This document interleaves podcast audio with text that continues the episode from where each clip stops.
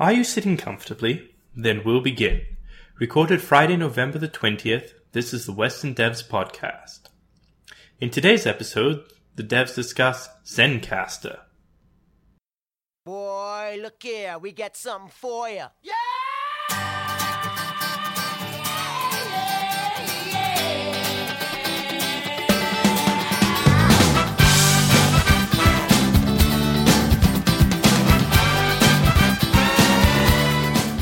Welcome to another Western Devs podcast.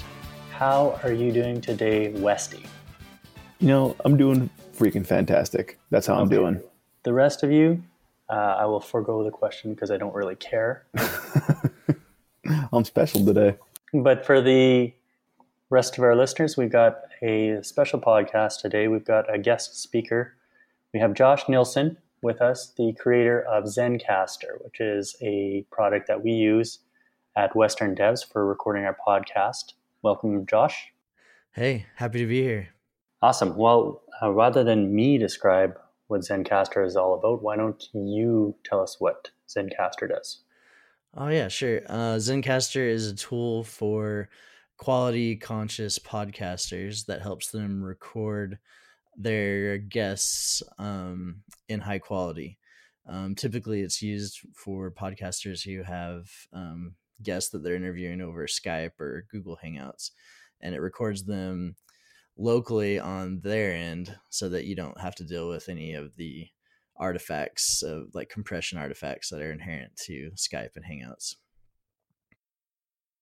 That's about as, as marketing as we're going to get in there because we want to. We, the reason we contacted uh, you, Josh, is because we're all very fascinated by the technology behind this, us being all um, technical to varying degrees. And uh, so, why don't you, anybody can jump in here with questions.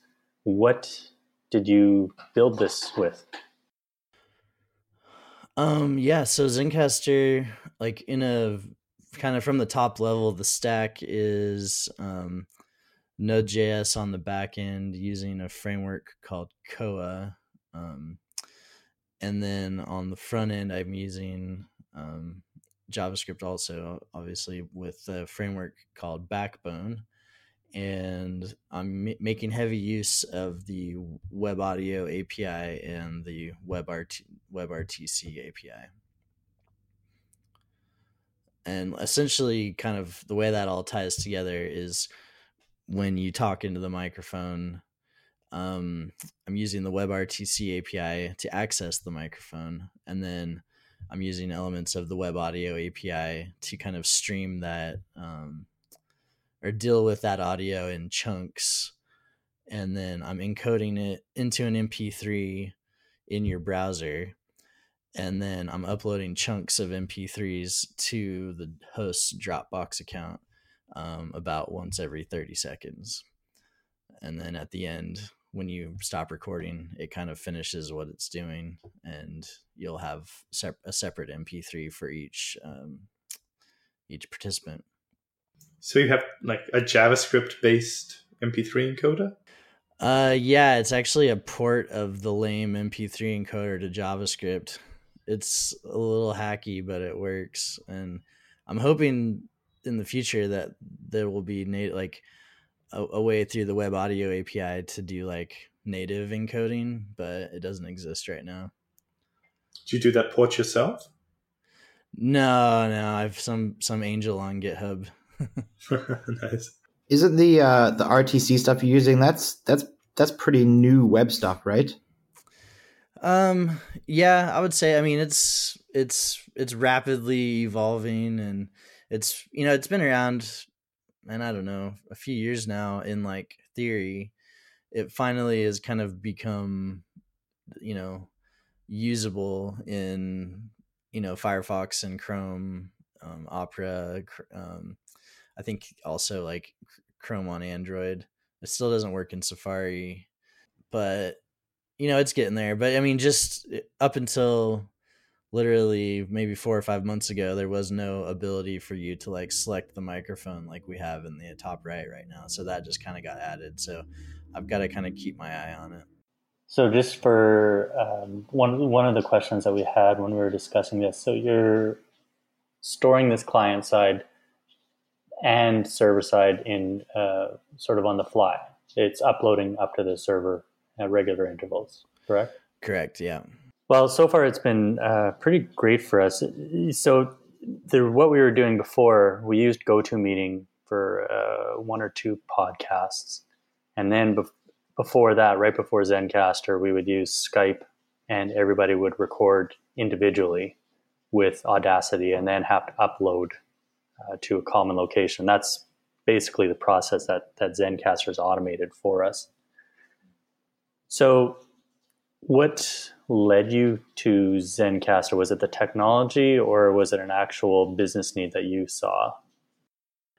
Um, it was actually kind of the technology. Um, as as we kind of mentioned off show, I don't have my own podcast. I'm actually working on getting my own one podcast going because I've now I've kind of seen the light and the merits of using it as a um, well for fun and as a marketing tool. But um, it actually kind of rose out of the ashes of a previous attempt at a company that I did with a couple other guys. It was called soundkeep.com. And the idea was helping, uh, it, the original idea was uh, op- op- like a, a GitHub for music or an open source music collaboration tool.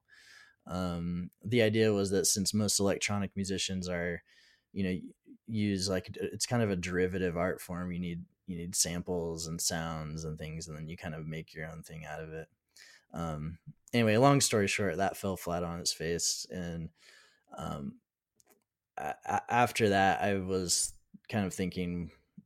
Well, actually, during that process, someone said to me, I don't know about what you're working on now, but I know that podcasters have a problem with you know getting their audio all in the same place and sharing the files and um, you know the recording part wasn't even uh, on the radar yet. But so after soundkeep kind of um, flopped then that kind of came back into my mind. And i knew a few podcasters and so i went and started talking to them and asking them like what their problems were and it sounded like i would be able to use the skills and some of the technology that I had been wor- already working on and kind of uh, aim it at a new problem. And so that's kind of how I stumbled my way into um, being an imposter in the podcasting world. And it sounds like the the way you've implemented the tech, even though there's like some, you know, pretty heavy duty stuff going on, audio recording and encoding and storage, uh, you've offloaded it all, right? So all the encoding and recording is done on my client, and then it's uploaded to Kyle's Dropbox. So your servers don't really need to do much. Um, yeah, currently there's not a lot going through my servers. The when you run post productions, I do handle some of that um, data, but um, yeah, right now, really my my my servers could could completely crash and this recording could continue on and um you you know all the audio would be up on the dropbox account because it's not going through my servers. Um that was part of a lesson i learned from the last company was just keep things as lean as possible. Like we we ended up in a situation in the past in the last time where you know we kind of built for scale first and you know, before we even had any kind of a business model, we were having like twelve hundred dollar bills for rack space and things like that. And um, so this time I was just like, I'm just gonna, I've, like, I mean, the, this uh, Zencastr right now runs on like a forty dollar a month uh, digital ocean server VPS. I'm I'm curious. Uh, is, uh, when Kyle brought this up, we started using this. I don't know a few months ago I'd never heard of it before. It's awesome. It's way better than what we did before. How many how many people use Zencastr? Is, is a lot of people using this today? I, I don't even know. Um, you know, I haven't really done a ton in the way of marketing. I'm actually at a point where I'm considering turning off signups for a while because there's maybe too many people using it for at the level that I'm at since I'm not charging yet.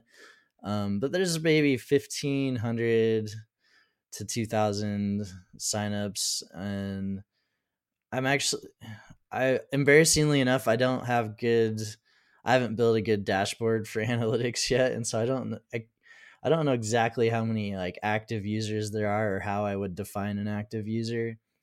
Podcasting is a little bit strange because some people you know they're not daily users. They might be weekly or monthly or even, even less and still kind of be using the tool um, but th- let's see, maybe about 300 hours a month of the post production credits get used, but nobody, not everybody uses those. Um, I'd say there's about 5,000 hours total have been recorded through the through the app. Kyle, are we use are you using the post production from Zencastr? Uh, I've noticed it, but I haven't tried it myself yet. Yeah, I mean, basically, what it does is it it just um, it grabs all the audio, um, st- starts them all at the same time for you, and then um, it runs a set of like audio enhancements over each track to get rid of noise, to um, do some like atta- like adaptive um, loudness. Um, so it kind of r- runs a compression on them. Then it mixes them together. It does some cross gating and um, makes sure the levels are all kind of close together on each track and then gives you the final mix. So, so just a quick question about going back to um, what you were saying so in terms of the technology stack so if i misheard something so using the webrtc standards and stuff like that within the browser did you say that? Yeah the browser they call it webrtc which is yeah. real-time communication yeah. Um, it's a little bit broader than that though, because I'm actually currently not using the you know real time communication part of it. But okay, the, the real intention with WebRTC is you could run, you could do a, a Hangouts or a Skype thing call in the browser. Right. Um, but part of that is you need access to the the microphone and, and the, the, camera. camera. Yeah. And so I'm kind of just lightly using those pieces for now. Okay. Um, the next version of Zencastr is going to give you the option to do the call all in the browser, um, so that you wouldn't need to have Skype sitting on the side. Okay. Um, but I'm just working on that right now. Hopefully in the next few weeks. Although it's it's, I'm a little nervous about having like, like in this case, there'd be like nine video streams yeah. trying to go through a browser tab so i don't know i might i'm not sure that would work. If you did the the call through the browser would the streams have to go through your servers or would it be peer-to-peer? It's peer-to-peer.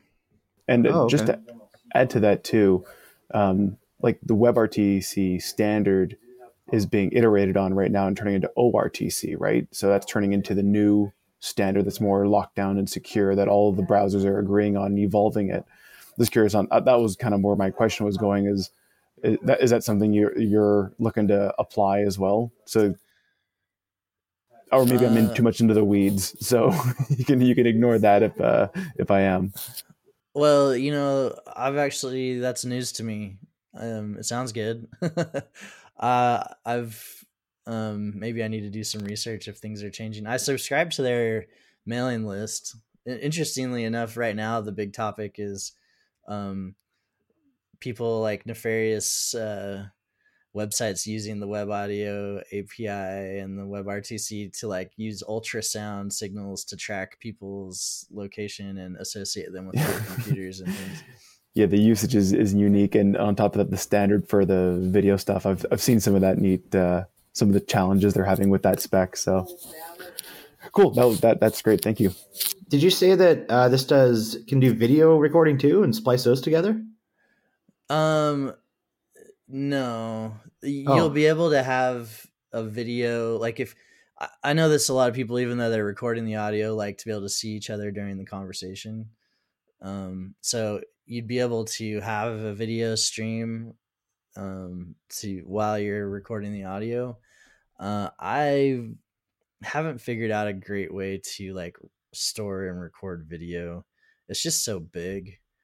Um, and to have it, especially if I was trying to like live stream it back to the Dropbox or something. Um, I mean that it, I, I, I think it will be possible, and it might be possible now, but it's not a you know that's like a V two V three kind of a thing for Zencastr. Yeah, I know we've mentioned it uh, in the past. You know, could we do a, a, podcast with video? It's pretty much been shut down. I think we got a lot of people that work from home and aren't really appropriately clothed most of the times.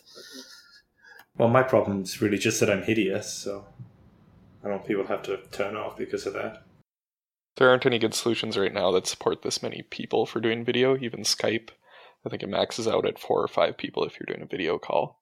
So it just turns the video off for us. Well, but Dave, you could record the video like like we used to do with Audacity or this locally, right? Eight local streams and splice them together. Not so much concerned about the live video, but you know, publishing a video podcast. You could do that.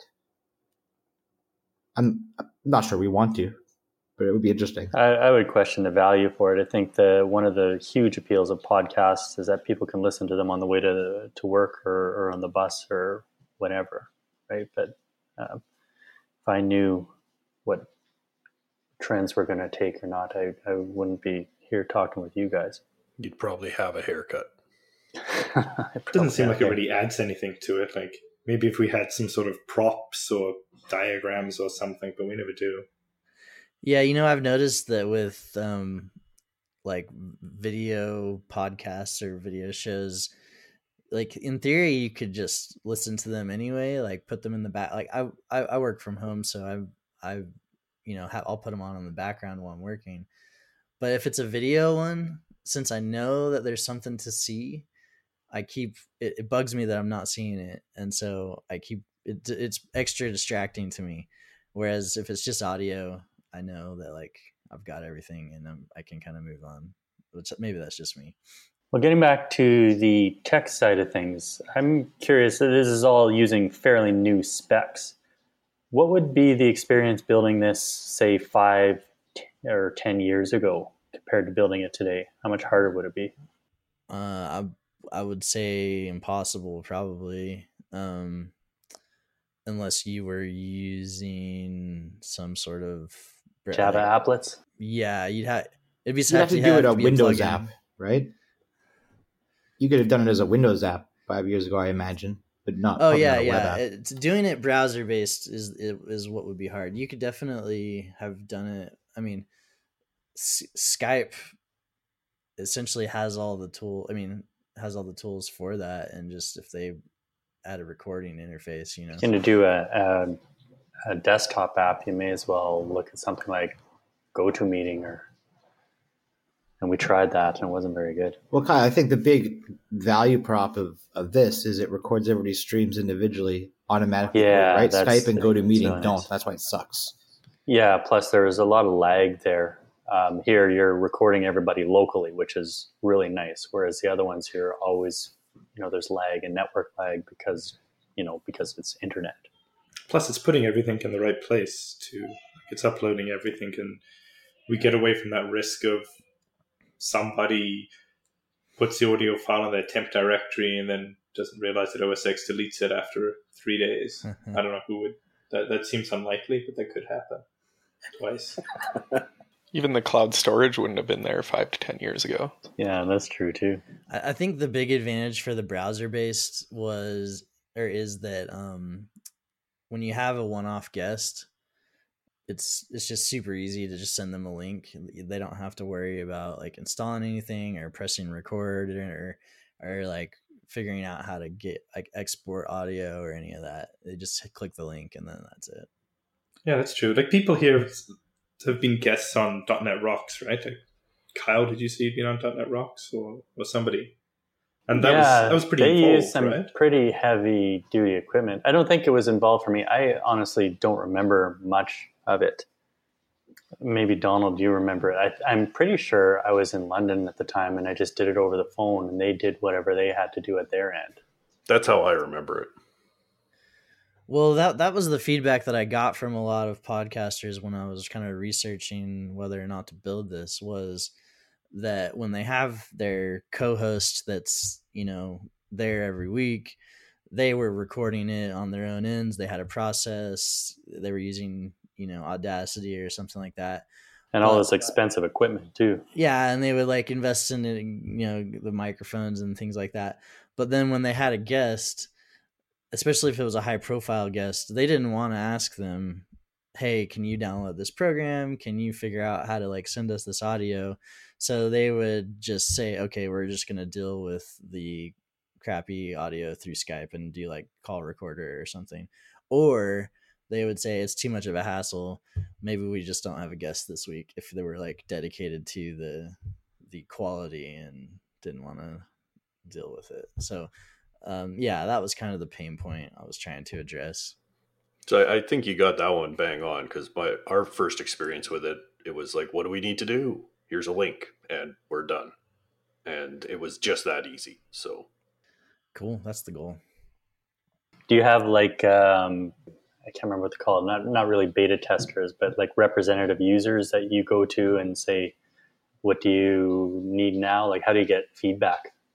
you know i get so much kind of unsolicited feedback right now um that i haven't uh, in the early days obviously yeah i had some early users who were like the ones who were heavily using the application and there was a lot more issues then and so i was kind of dealing with them on bug reports and so uh, i mean i've got one of the early guys i think has done over 100 recordings on the the show now. So whenever I'm going to launch new features or kind of try and f- figure out what the roadmap is, I'll kind of I'll shoot an email to some of those guys.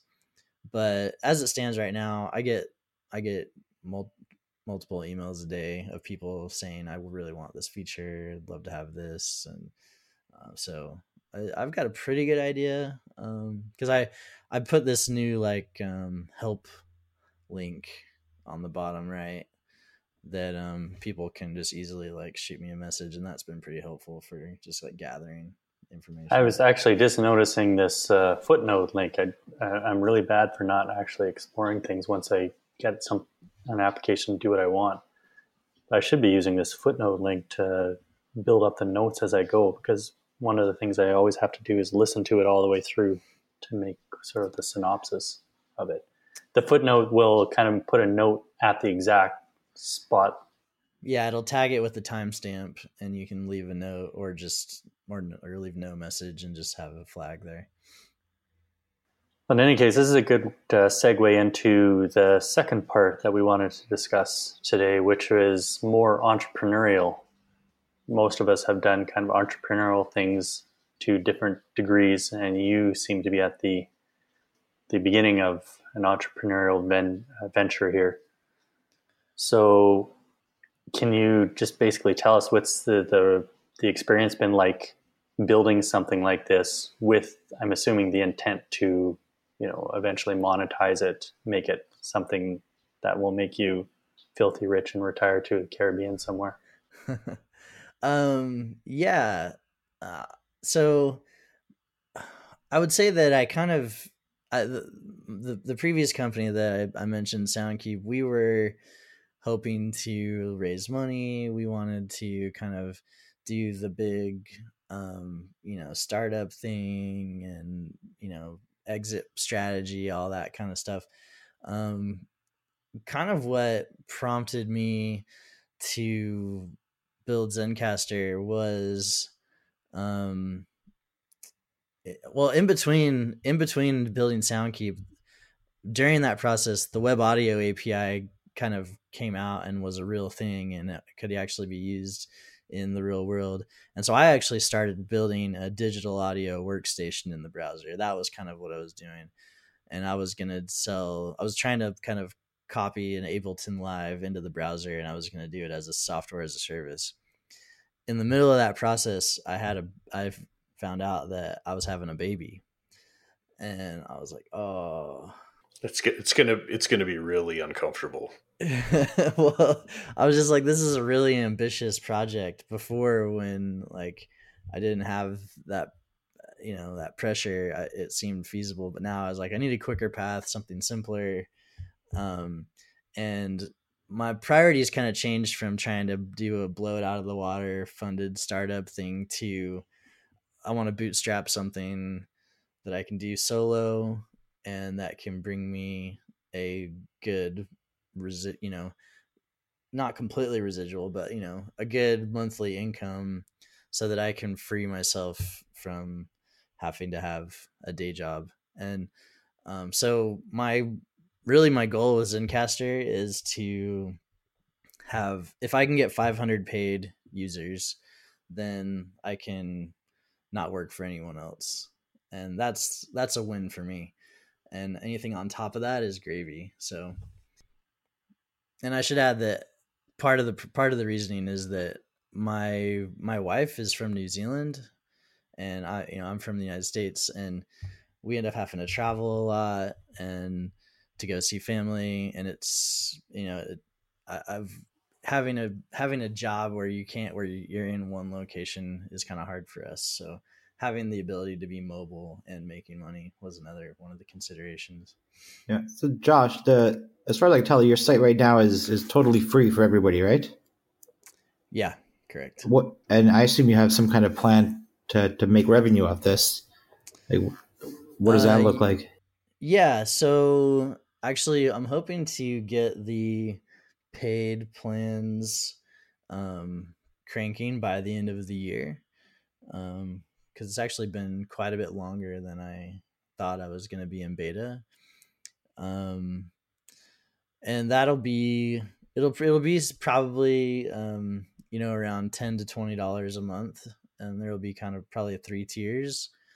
Um, I'm still kind of working out exactly what that looks like, uh, but it'll be um, one of the things that I'm considering doing is instead of uh, charging per recording or having tiers based on like how many recordings you do, um, is have it be you know an infinite amount of recordings, and then have the tiers be based on um, how many um, guests you might have in a show. So the first tier would be like a co-host plan, just you and one other person.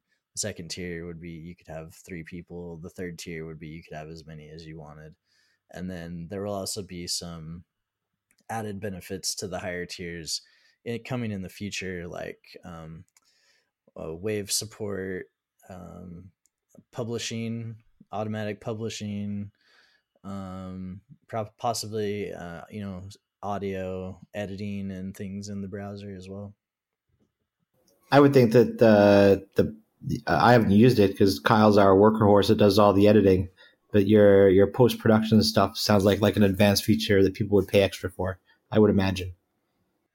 Yeah, that's that's the hope. I'm gonna try and kind of use that as. I think I'm gonna give every plan some post production um, time, but you know, if you wanted to, uh, you know, the, the, the top tiers would have enough to like do like your, you know, like eight hours a week, a month for your podcast. And then maybe there would be some higher, you know, like higher tiers on that. If you do like, I don't know, some people podcast like every day. So, George, so so so far, in terms of funding, it's been just you as part of the team building it. Yeah, I'm solo. I'm I'm just uh just me building it and um I've yeah, I'm kind of paying for the the running costs out of my paycheck cuz I, I I've I still have a day job. Um so I I work remotely for an e-commerce website in the United States. And do you have any uh plans or have you started with the marketing or a marketing team or something like that? Uh, well, I just bought a book called Marketing for Developers. it's funny. Most of us just bought books on programming for developers. I've got some of those too. um, but you know, my marketing has been pretty great. Uh, I've totally cut cut down on the marketing so far. It basically all it is is the occasional podcast that I get invited to because, um, as I mentioned, it's almost getting to the point where until I start charging, I don't really want too many more users because they keep I keep ended up having to use more and more. The post production stuff is what cost me, and so that's getting a little bit expensive. But um, yeah, I've like initially what I did to get like my first users, um, this might be interesting for some people, is I um, I got on Twitter and I just searched for people who were complaining about their podcast quality, like Skype recording sucks, or you know Skype, or even just Skype recording podcast, or you know, and tried to find people that were having problems, and then I would just send them a message like, "Hey, I've tried this out. It should fix everything." And uh, I actually had fair bit of fair amount of success success of like getting my first users just through doing that. Then, kind of luckily, podcasting is kind of a social, kind of viral thing anyway. So anytime someone has someone on their show, they see the tool. If they're a podcaster, also they kind of want to use it, and then somebody put it on Product Hunt, which is a service that kind of lets people learn about new applications, and it um, that pushed me to like my first 700 users, and then after that, it's just been kind of a gradual. I don't know. I get five to 15 signups a day, just depending. Did, didn't you mention earlier that you had uh, we were talking about the Java or the MP3 encoding? You said you had an Angel angel investor or developer or something? Oh no, I was just referring to the guy who put the code on GitHub as an angel. He was an oh. angel to me. Oh, okay. so so you don't have any investors or, or funding or nothing like that. Sounds like it's a one man show, which is awesome. I'm yeah. curious. Do you, do you, have, do you have any plans to, to like, you know, do the startup thing and bring in investors or anything like that, or is it is it is it going to be just you for the foreseeable future? Yeah, I mean, not if I can help it. I mean, if for some reason that makes sense, like I'm not against it, but I think I realized like I I, I did the whole um you know, I I worked at a startup in in uh one of my first jobs was working for a startup called Mahalo in LA and the um the CEO is a guy named Jason Calacanis, and he's really like he does like this week in startups, and he does like the launch conference in um, San Francisco each year. And then I left from there and went and got a job with um, TechStars, the uh, startup incubator in Boulder, and worked through a summer class with them. So I was very kind of steeped in the startup culture in a way that um, I maybe wasn't. I think I just was had been surrounded by that so much that I just thought like that's how you do it. This is the way to do it. And as I've explored that a little bit more, I think I've realized that just for myself, I'm not I don't think I want to have a bunch of people involved in my company. I don't think I want a board of investors on, on it. I don't think I want to be managing a lot of people and so I've kind of now been trying to embrace the kind of start small, stay small um, kind of process of building a company and bootstrapping it. Yeah, there's a certain advantage to that. It's the the other option that you mentioned where you just try to go big and get venture capitalists. That's popular these days because that's what makes news. But in the startup that I was with, uh, we went back and forth on it and eventually decided to do it our own way. Um, and one company that we kind of followed philosophically was 37 Signals, who very strongly espouse that approach, is build basically as a grassroots. I think you've got a, um, a pretty good product here for that kind of thing. First of all, there's nothing really in that space. And it, it's right now basically of the you know of the mindset of doing one thing really well which is quite popular these days but uh, I, I want to ask a different question is that um, how do you decide on the features that you're going to add do you actually sit down and write out a roadmap or is it based more on recent feedback you've uh, you've received I mean, right now my feature map is which bug is the highest emergency. um or maybe not bug. A lot of them are still kind of outstanding bugs, uh, edge cases. Um also maybe maybe it would be where do people seem the most confused is how I'm kind of trying to guide the UI. That's part of the reason why I'm shifting to um, having the the the call all happen within Zencastr instead of using Skype and Hangouts on the side. I think that was the right place to start for me, but um, there's an awful lot of people that um, get confused about um, you know you can you can end up in situations where like Skype is using one microphone and Zencastr is using the other microphone. Or Done. that happened to me. yeah, and it's not and it's not your fault really. It's confusing. It's, it's oh, it's Dylan's fault. you keep saying that. Well, the other thing that would be nice too is like like um, because we're using Skype and Zencastr, I'm using the mute button in Skype, you know, when I'm not talking, but it doesn't mute it in, in Zencastr, obviously. Yeah, that's one of the biggest um, complaints I get is like not having a mute feature. But since it, if you muted in Zencastr, it wouldn't mute in Skype or vice versa. It's really confusing a UI issue. So that's another reason why I want to consolidate it and um, so that you know mute actually does what people expect. Um, because a lot of people using you know you guys are probably you know pretty savvy with this stuff but um uh, the, what, those what are the types of assumptions that can get you in trouble around this group well you know i'll i'll i'll, I'll take that uh anyway but i i think the you know there are a lot of people one i i recently bought a booth at the podcast movement conference to just go and see and get the word out about Zencastr.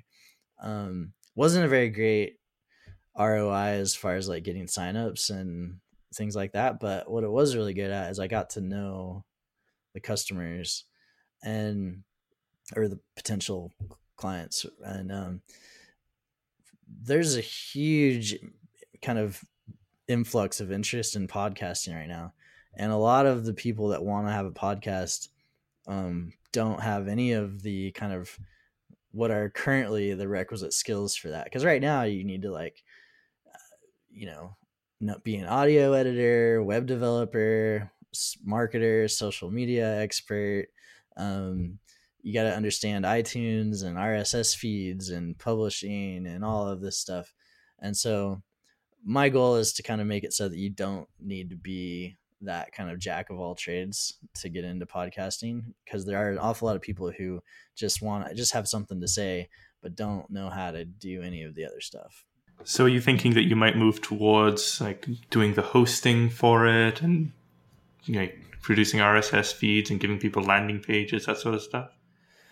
Whether or not I actually end up hosting it, I definitely am going to have like a publish feature to where you could publish it to your libsyn account or you know to itunes or where you know that'll handle that process of tying that all together for you um i may end up doing hosting in the end as well if that makes sense but that's not i haven't decided on that yet yeah there's definitely some some things to figure out for that like right for us so we we have we're uploading our podcast mp3s up to like an azure storage account but then we have to have our website to expose it. And then iTunes doesn't actually host anything for it. iTunes just subscribes to like an RSS feed. So we got to publish that so it can get into iTunes. So there's like a bunch of stuff you need to figure out to get a podcast hosted. Yeah. Plus, there's the metrics behind it too. People want to know how many people are listening, and that's not an easy thing to do with the podcast. Right, and we're struggling with that because we just have ours in an Azure storage account. The metrics you get from an Azure storage account are terrible for hosting a podcast. And Azure has their content delivery network, which up until very recently gave you almost no metrics. I think that just changed and we just switched our podcast over. So we'll see how that goes. But when people hosting podcasts, they want to know how many viewers they have and how much of the podcast are they listening to and all kinds of stuff, right? Yeah. There's a lot of technical things you got to sort out to actually host a podcast. Yeah, a lot of those metric things are really important too if you're looking to monetize your podcast, if you're looking to get someone to sponsor it. Yeah, I there's definitely a lot of room to kind of expand out in those directions. I think I want to keep things pretty um focused on doing the recording really well and capturing the audio and then off kind of offloading to other services at least initially. But the advantage that I have with Zencastr is that I've got the users from the very beginning. So it's easy for me to just do the, handle the recording now, get that working really well, and then later on I can just say, "Hey, if you want, now you don't have to worry about uh, uploading it to your own servers or here I'll, you can just use my publish tool." And then I think it'll be an easy kind of uh, you know funnel to get people to those uh, you know those kind of fringe services as well. It's nice with the, uh, the user experience for that is is nice as well because you you it's very easy to sign up and get started and see the benefit of it right away. So I think once people do start using it, it's just becomes a normal thing. It's not like one of those things like you always have to keep fidgeting with and, and tweaking. It's you know, create a thing, click record, and away you go. It does what it needs to do and then goes away. You know, it's interesting because you, you know, I'm sure you've heard had a, about 100 or 200 different users all give you uh, feature requests and say, oh, which direction are you going? And your answer earlier about the startup uh, setup that you've got, where your goal isn't to become, it's not like a delusion of grandeur where it's like, well, I'm going to be the Facebook of podcasts, where I'm going to get a board of directors and I want, you know, millions of, I want a billion dollar valuation but I find it interesting because you have this whole starting small and staying small, and so you can manage it yourself and and sustain remote uh, remote work and and do your thing. I'm curious on what the reaction you've gotten from people if you've you know especially with your roots in that startup world what your what the reaction has been to people that you've mentioned that just no, I just want to keep it lean and you know I'll focus on recording and rather than be a billionaire. um yeah, well I mean, let's be honest. I don't. I don't think that they're. I haven't had anyone come up to me and say, "Hey, this could really be a billion dollar business. Let's blow it out of the water." More of uh, the reaction I get is podcasts, huh? Recording. That sounds like a small niche. you know. Interesting. Um, okay. Which it is. I mean, th- there's only so many. I mean, it's growing um, but the big numbers that are growing in podcasting is the listener, the listenership, not necessarily the you know the mm-hmm. creators. Mm-hmm. As far as like being, you know, what is it? I think there's maybe a uh, I don't know a couple hundred thousand active podcasts or something like that. Um, so like, uh, uh you know, someone who's in you know big wig investor in Silicon Valley is not going to want to hear a market size of 200,000, you know? Hmm. Um, so, or a maximum market size if you had full saturation.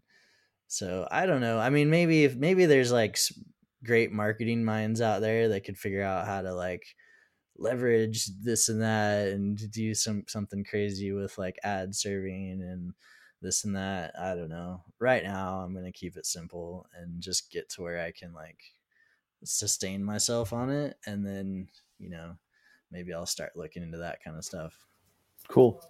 I have a question about uh, while you're developing this, do you find that you work differently when you're building something for yourself versus building for the company that you work for, like the e commerce site?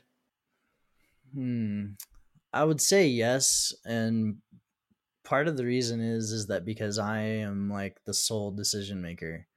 So I never get to a situation where I'm like, oh, there's a question of how it should be done here, and I'm not the guy that knows the answer. So let me like go write an email and wait for a response, and that'll happen in like a day or two. And then, you know, there's a lot of like things that get sw- there's a lot of things that really slow you down in a once you're dealing with multiple decision makers in a company and i think that's not you know anyone's fault it's just like the nature of having people working together but when it's just me i can just make decisions quickly and so i can develop faster on my own i think what about the type of code that you uh, generate is it basically the same quality as you would do for your your employer or do you do more testing do you do less testing or Hmm.